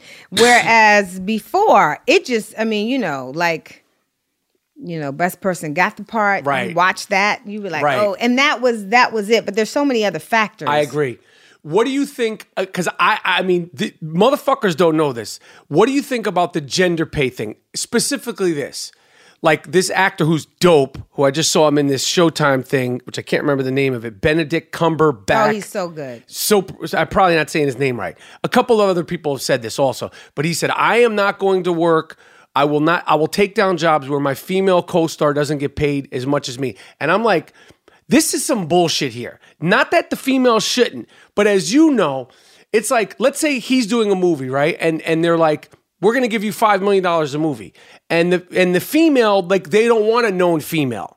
And she works as just amount as much, a days, but she's not Jennifer Lawrence or she's not just someone like I'm like, "Homeboy, you're not giving up half of your five Right. million for Jane Doe." Right. You know, I think people um have to take into account this is this is how I feel. And I and you know, I'm one person, but I will say you have to take into account not just um gender, right? So I have to take into account who is going to motivate people to come see the movie. And so I have to say, you know, if my female is you know whatever melissa mccarthy and and you know my male i've never heard of well she'll get paid more if my male is you know you know uh, name somebody now Leonardo DiCaprio. leonardo dicaprio well shit you know He deserves to make more money than everybody, and probably most of the time any other female, just because he's that dude. And because I know, like for me, I don't like I'm someone who doesn't go to the movies a ton. But you know what? If there's a Leonardo movie, I'm gonna I'm gonna go right. So I'm buying into his body of work, his taste. Right, because I'm like he's She always in some good shit, so it's gonna be good. I'm buying into what he is. I'm paying for. Mm-hmm. I'm paying for all of that. I'm paying for all his fans over like spanning three, four decades. Mm-hmm. So I as an investment, I get my investment back with him. But if it's somebody else and I don't and that includes myself. I'm not gonna go up and be like, well, Leonardo's getting this, I should get this. Cause I'm like, I, I, I mean, I mean, even if he's in my movie for 10 minutes, I gotta give Leonardo the because that, you know, Brad Pitt, because I'm I'm it's He's the McDonald's. He's the He's Pepsi, the, the- the Coca Cola, the, the Kentucky Fried Chicken, whatever the fuck you want to call Yeah. it. He's the Mercedes Benz, the BMW. And when you get to that level, you have to understand it. Now, if I had two people of equal caliber, well, then that's different. Right. You know what I mean? But that's the thing that I think is getting missing in how this this gender pay, Right. You know, is is is. And I'm like Benedict Cumberbatch, yo, I don't know what you're talking about because you- I ain't giving up that money. I, I'm not giving up that fucking money. No, and you, you know how hard it. it is to make money Yeah. and to get. Oh no, and I've watched him win Oscars, and he's amazing. And so you know, but now if I've got him, you know, Benedict Cumberbatch, and then I've got Reese Witherspoon, well, I, I'm going to pay them equal. Right. You know why? Because her body of work Right. demands it. So you know, everything is. And listen, I may love someone artistically and be like they're amazing. I just got to pay this one more because of. Of, of his box office Right. appeal, but I also have this other person who is artistically dope. So I'm at least I got I'm not giving him something offensive, Right. or her. Right. You know what I mean? And that's for both genders. I agree. That's for both genders. I agree. I agree. I- I- it- it's just the way it's been sort of Yeah. put out there, and I'm like thinking like they're acting like there's this scandal, and I'm like, there's different things in play. It's like you could get It's a the, lot of McDonald's or you the, the other burger might be good, but it the McDonald's is the one that everyone's going to. Um, I don't want to keep you much longer. A couple more questions. Girls Trip. Did you know that this? What did you think you were making? Like, I mean, this is a fucking huge movie. Yeah. I mean, I thought we were making it was gonna be good. You know, like you know, like think like a man about last night. I was like, those are good. Like we're going in there. We're going in there. A little, maybe I thought a little less money because it was R rated. Right.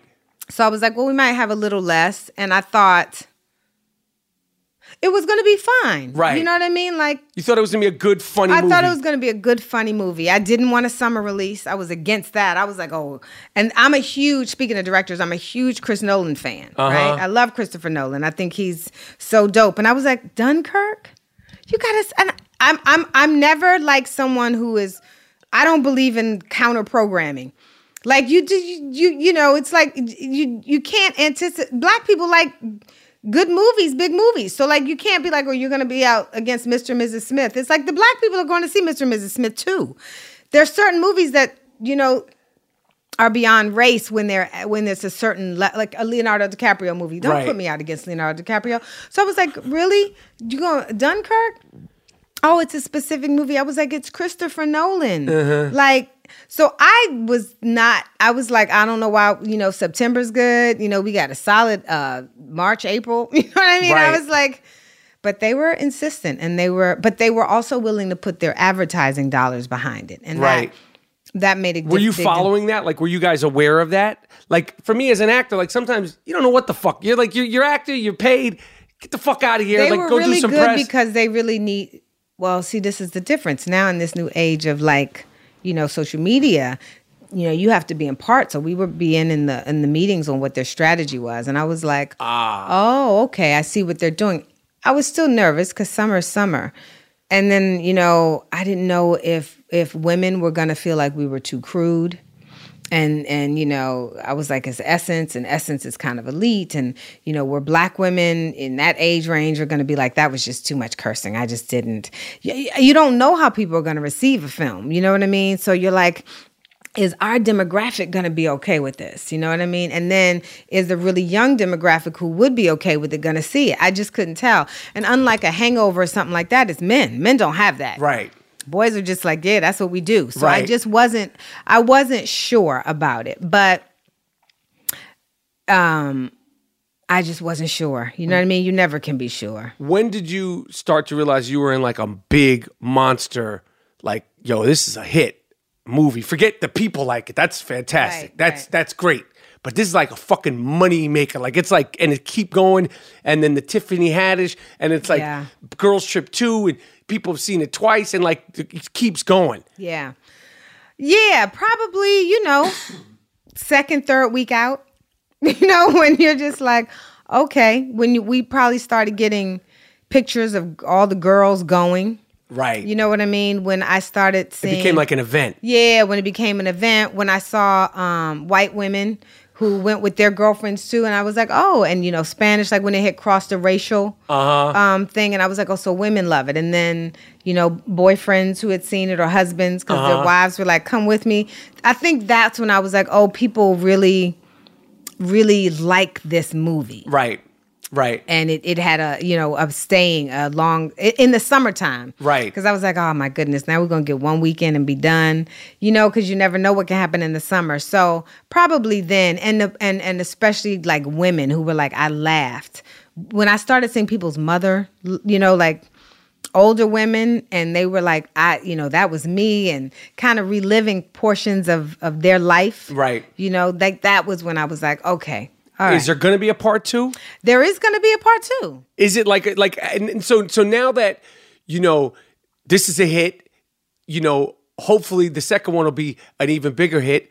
Uh, like, are you guys like, well, motherfucker, I gotta get this, I gotta get like, how, you know what I'm saying? In terms of, it's not like you're saying, it's Right. like the agents, and who knows if you're all at the same age. Yeah. But first of all, when, is there a date to start doing part two? Um, um, there is. I know they're um, writing it. With the great thing is everybody's really busy. Right. So it's you know so we haven't locked in the start date, but I know it'll probably be um, Next year. That's dope. Yeah, next year is when we would shoot it. And are you guys like like the renegotiation like because it superseded everything? know. Was there even like in your contract for a part two, or th- it's not because it's not the kind of movie you would think, right? No, no. You know, that's the thing. N- You know what? I've been lucky because I've been in several sequels and none of them have thought there was going to be a part two. There was no part two for Scary Movie, no part two for Think Like a Man. Like, there's never, like, there's no part two because everyone thinks it's like going to be. So, no one thought about a girls' trip two. You know what I mean? It was just kind of like, oh, okay, we'll get our fan base and da da da, and that'll be it. So never, never, no. So not for this one, but you know, for us, I think the biggest thing is is we just if you can't, for me, if you can't do it great the second time, just don't do it. Right. So or I- what if you can't do it great, but we can make a lot of fucking money trying? I know. It's like some fifty cent shit. Like I know, right?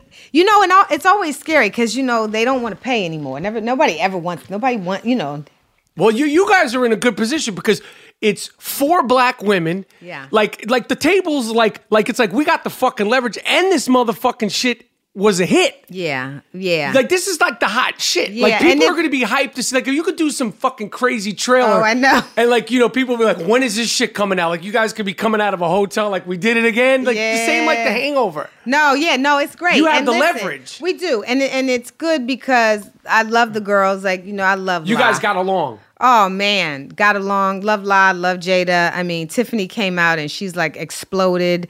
You know, love Tiffany. So the good thing for us is that we like each other. Right. You know what I mean? So and you guys all get it. yeah, yeah, yeah. in terms of like get it in terms of the, the business aspect and like one hand washes the other like we're not here to like everybody's No. gonna shine Oh, everybody has yeah. their moments That's of shining That's the big thing too. Is I think that happens a lot too. Like you definitely have to be like, you you gotta be you have to be amazingly okay with your co-stars. you winning. want them to shine You got, if- everybody's got to if- average a double double If they don't shine, then the whole, the whole thing needs to be shiny. Right. You don't need a dull spot. no You know what I mean? because you, need- can't rock and then two scenes are whack with these No, you know this chick and this chick and then they come at no. no, and you, everybody's uh, you, these are all vets. Even though Tiffany is is uh the newest face of the world Yeah, she's the newest success, but she's she's been, been doing in the business. that's dope. That's dope. Yeah, so that was a big part of it too, and and even with Tiffany's character, you know, I read the script and and and um, didn't we didn't know who they were gonna get. Like, so you know, they call me and they're like, uh, you know, we're trying to get you know Jada and and I was like. They ain't gonna do it, like you know, because I'm scared. You know, you're like, I was like, Lord, I don't want to be in this movie, and everybody's awful, and whatever. So then they did it, and then I was like, but look, you know, this character, this Dina character, which originally they had that they that was you know they had somebody very specific in mind who passed on it, you know, wow which I'll tell you. And then I was like, um, I was like, dang, I, and so they were upset. I was like, you'll get somebody else, and then. And then, because the studio really wanted that person, and then I was like, "But whoever you get, they that role has to pop. That's like, what's his name, Zach? Uh, Yeah, yeah, Galifianakis. Ga- Galifianakis. Like that role has to pop. And then you know, Tiffany came and superseded that. You know what I mean? So it's like it's uh, uh, it's an it's an all around win. It's an all around win. Um, all right. You we, we talked about Wood, we talked about other actors you like.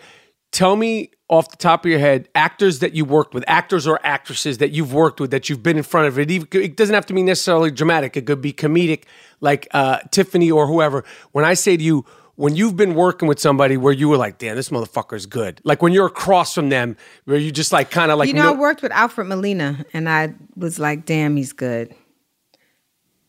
I just, I mean, I would just watch him. Sometimes I'd get caught up watching him. I'd be like, oh shit, is it my line? I don't know Right. if that's ever happened to you. Where Yeah, I- no, I have. Yeah, I've I love when it happens. I mean, it's not good for business. it's not good for the take.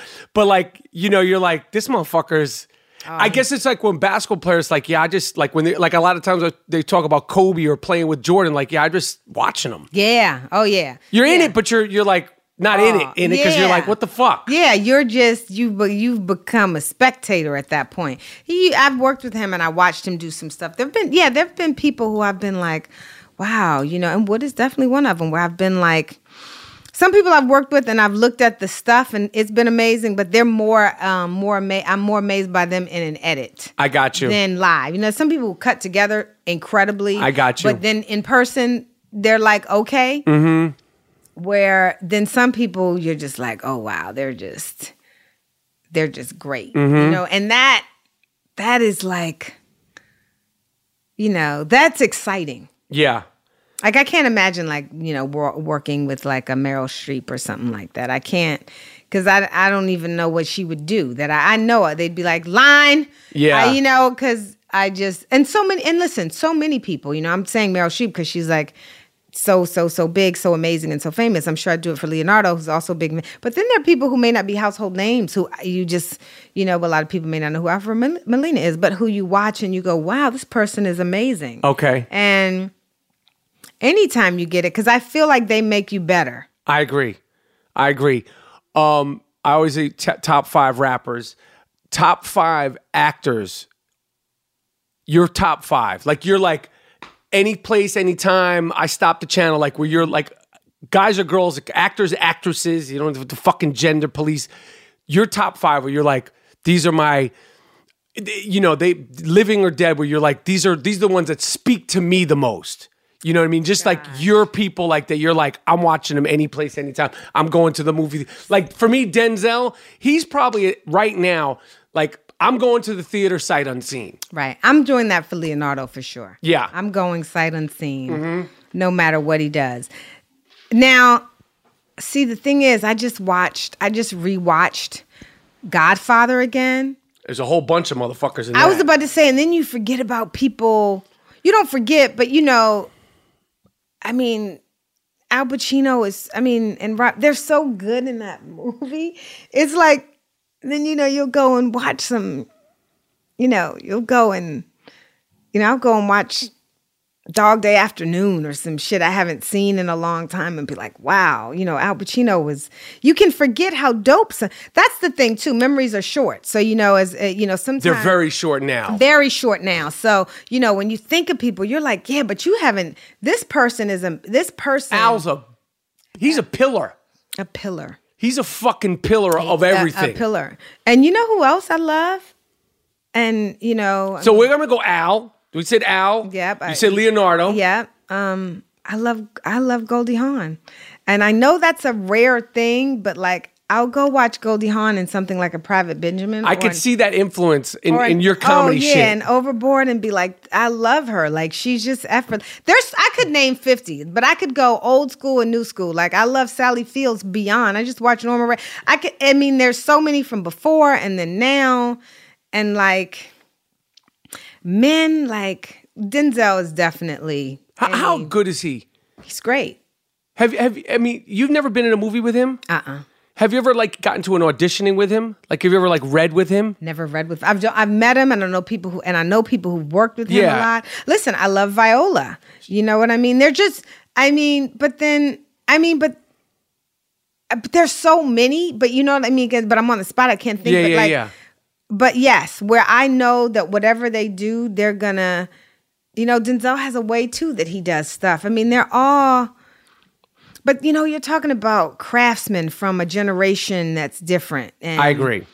I agree. and so it's just, I mean, should I love Bette Davis. you know what I mean? Like it just, it, I mean, I love Robert De I'm naming, I'm going back, even though they're amazing people today and they are, but like I'm going back where you're looking. It's you know, etched in your Foster. soul, though. Oh, yeah. like these are people that like have done shit that's it's it's like it's it's etched in your soul. Listen, you know who I love? I love Anthony Hopkins. he's a fucking he's stupid. He's stupid good. It's ridiculous. Now I'm gonna just throw this my last question. Top five rappers or rap groups.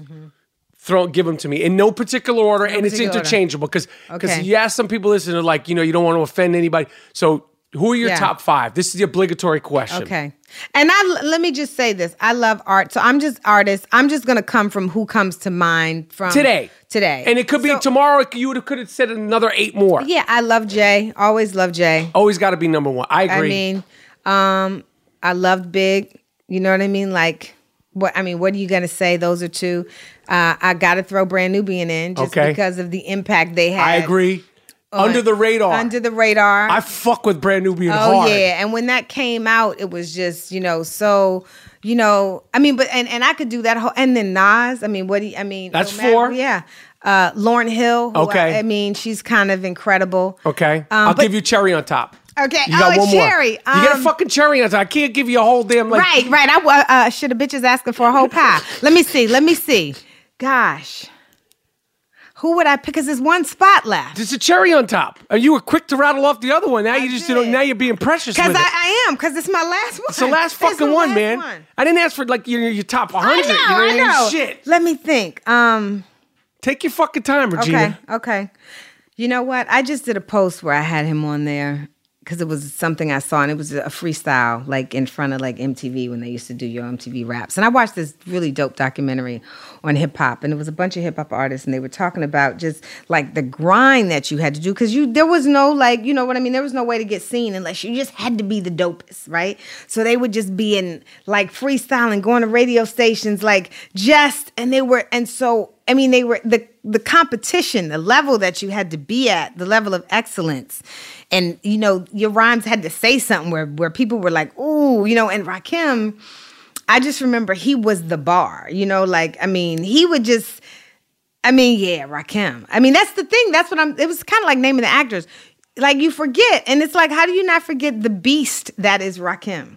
And then you know Rakim, you go KRS, Big Daddy Kane. Oh, but yeah. we, we, that's why it's interchangeable. Oh Inter- yeah, yeah, Kane. I mean, there were so many. I mean, there were. It's like ex- it's like you could think about.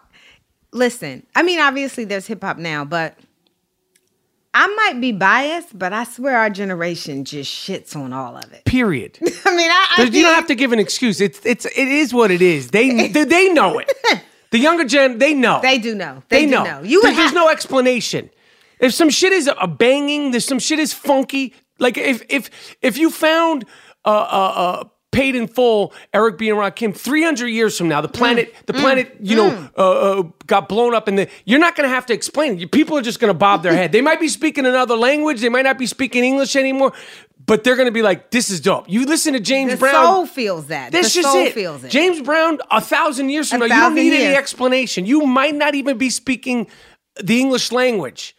That shit'll resonate. Mm-hmm. All right, Regina Hall, OG Regina Hall. and I do love Kendrick Lamar right now. He's good. like there's he there's good people. Yeah, yeah, yeah. We, there, there is good people. We're not shitting on the whole thing, but No, just as, a, as, a, as a whole. Oh yeah, yeah. I mean that. All right, Regina Hall, I'm a fan. I'm a fan. I appreciate you coming to rock with. One day, maybe like not only get to me, we'll get to work together. I, I, I that would be dope. fuck yeah, that would be dope. That would be we got to figure something That's out. right. But I appreciate you coming. Oh, I appreciate you having me and introducing me to Weezy. Thank you.